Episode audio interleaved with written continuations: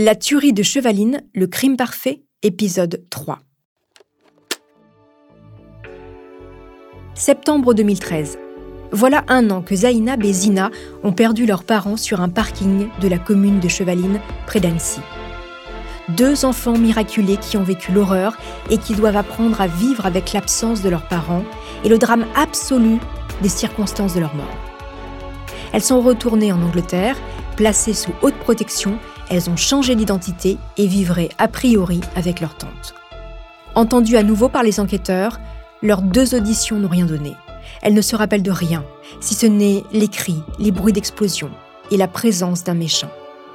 Vous écoutez Homicide, je suis Caroline Nogueras.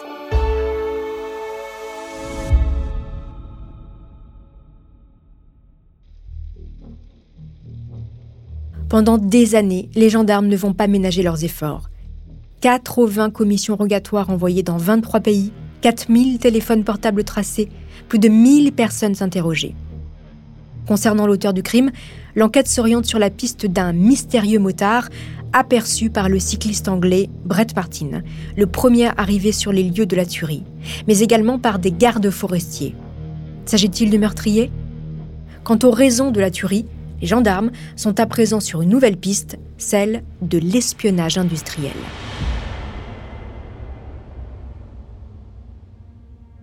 Juste avant sa mort, Saad Alili était ingénieur pour Seré Satellite, une entreprise spécialisée dans la fabrication de microsatellites.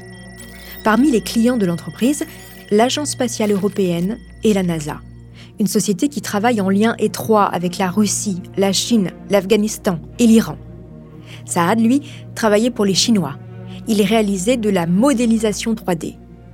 A priori, rien de sensible, selon les collègues de Saad interrogés.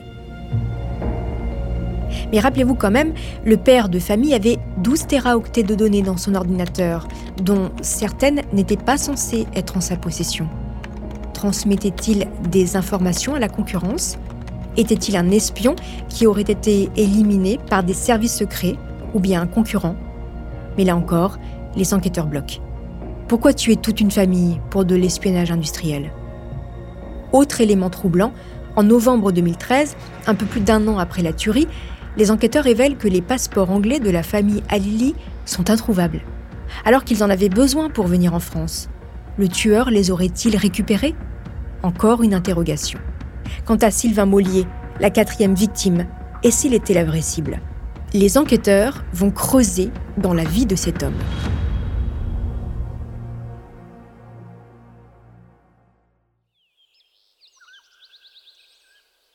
À 45 ans, Sylvain Mollier était soudeur dans une usine d'Areva. Il venait de refaire sa vie et d'avoir un troisième enfant. Pour profiter pleinement de cette nouvelle paternité, il s'était mis en congé parental. Passionné de VTT, il passait beaucoup de temps à parcourir les routes de montagne de sa région.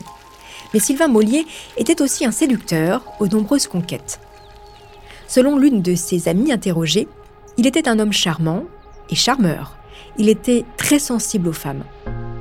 Un jour, il lui aurait avoué qu'il fallait qu'il fasse attention en se promenant dans la rue car il craignait de prendre un coup de fusil. Sylvain Mollier, le séducteur, aurait-il pu être la cible d'un compagnon ou d'un mari jaloux? Pour le procureur, Éric Maillot, cette piste ne tient pas la route. Pourquoi s'acharner sur toute une famille si la cible est un homme et le mobile, la jalousie? Encore une fois, cette piste se referme. Reste donc à chercher du côté de l'Irak le pays d'origine des Halili. Avant d'aller plus loin, chers auditeurs, je vous invite à une petite pause.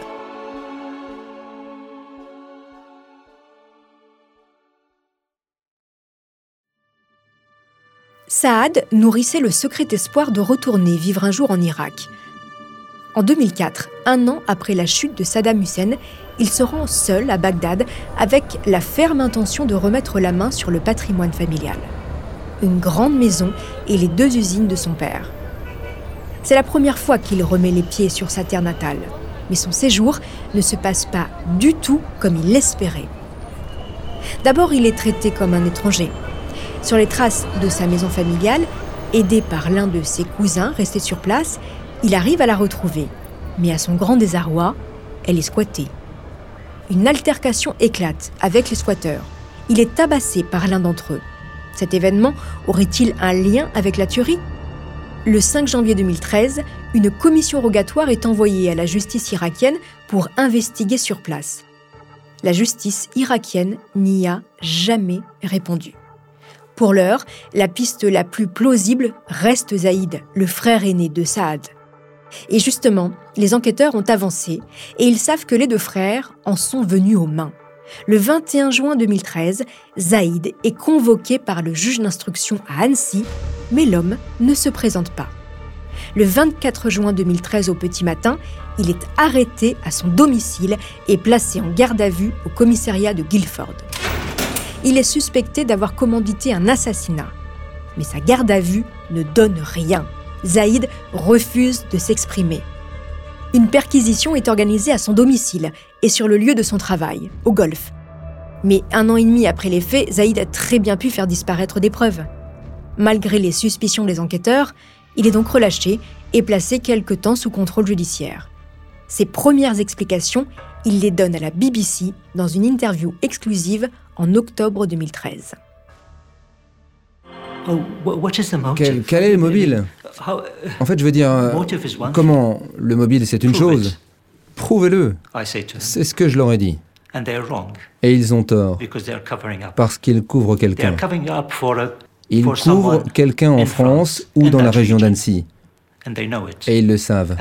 Et c'est pour cette raison que j'ai proposé de passer un test polygraphique. Un détecteur de mensonges? Oui. Mais Zaïd n'inspire pas confiance aux policiers et gendarmes. D'abord, il ment ouvertement. Tout le monde le sait, il ne s'entendait pas du tout avec son frère. Et puis, pourquoi ne s'est-il pas porté partie civile pour avoir accès au dossier? Dans la très grande majorité des cas, c'est ce que font les proches des victimes. Pendant que les enquêteurs tentent de percer le mobile de ce quadruple meurtre, d'autres recherchent activement le tueur. Un 4x4 de couleur verte a été aperçu près du lieu du drame par plusieurs personnes. Par ailleurs, interrogés le lendemain de la tuerie, deux gardes forestiers déclarent avoir croisé un homme en moto sur une route au-delà du parking du Martinet. Ils lui ont demandé de rebrousser chemin car il n'avait rien à faire ici, le massif des Bauges étant interdit à tout véhicule.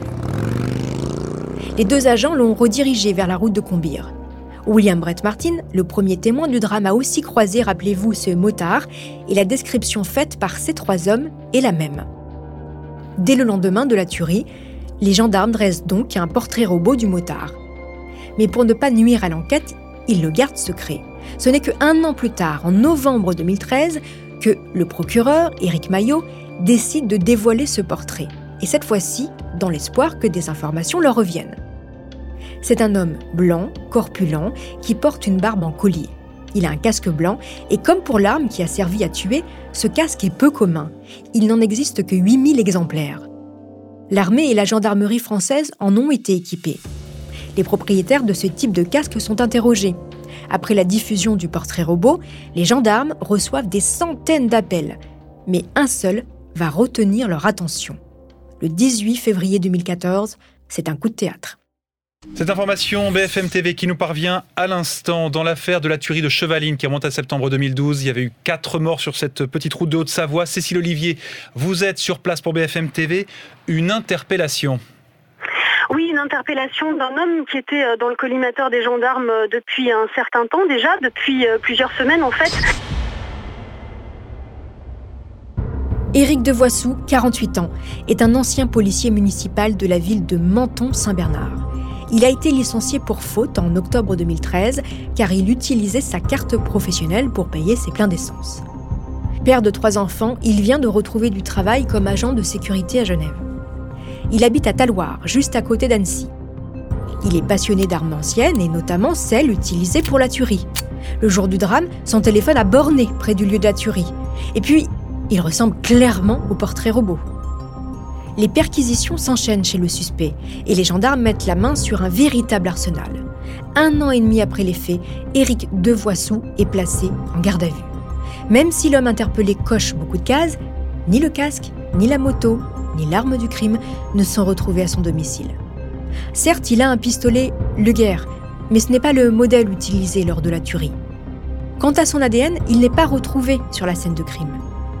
Il faut se rendre à l'évidence, il n'y a pas suffisamment d'éléments à charge contre lui. Après quatre jours de garde à vue, Éric de Voissou est mis hors de cause. Très éprouvé par ce qu'il vient de lui arriver, il accepte de s'exprimer sur la chaîne Canal+. On m'a dépeint comme un être, euh, il y en a qui me disaient primaire, d'autres, euh, ils ont employé des termes euh, violents, je comprends pas. Parce que j'ai le petit bouc, tous les bikers ont un petit bouc, moi j'ai pas de Harley, j'ai pas, j'ai un scooter, et voilà, j'ai les yeux verts, dans le portrait robot il cherche quelqu'un avec les yeux noirs, j'ai jamais dépassé les 70 kilos, il cherche un, gars plutôt corpulent, donc j'ai voulu rectifier un peu le tir. Et puis euh, voilà, j'étais très éprouvé pendant ces 48, enfin, pendant ces 4 jours de garde à vue. Et euh, voilà, je voulais quand même expliquer un peu tout ce qui m'était arrivé.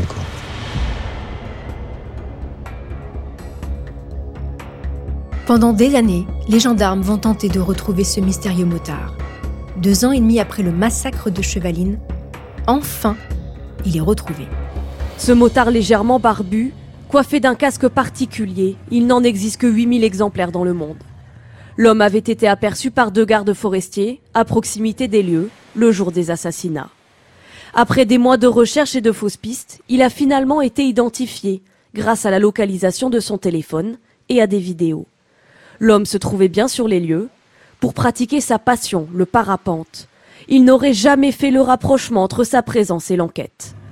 Des vérifications sont encore nécessaires, mais a priori le motard aurait été écarté de la liste des suspects. Avec lui, c'est l'une des pistes les plus concrètes dans la tuerie de Chevaline qui s'envole. Cette piste, à laquelle s'accrochaient si fermement les enquêteurs, s'écroule à nouveau, et avec elle celle d'un meurtre commandité et réalisé par un tueur à gages. Retour à la case départ. Et si la famille Alili et Sylvain Mollier n'étaient finalement que des victimes d'un psychopathe? Et s'ils avaient joué de malchance en se trouvant au mauvais endroit, au mauvais moment? Les années passent, mais les gendarmes de la section de recherche de Chambéry refusent de baisser les bras. De nouvelles pistes sont exploitées jusqu'à ce mois de janvier 2022 où l'affaire va connaître un nouveau rebondissement.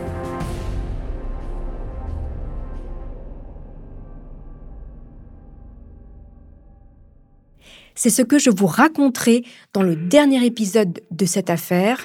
Je serai également en compagnie de mon invité Thierry Lezo, spécialiste en criminologie. En attendant l'ultime épisode de cette affaire, n'hésitez pas à commenter et mettre des étoiles sur Amazon Music et sur vos applis de podcast préférés.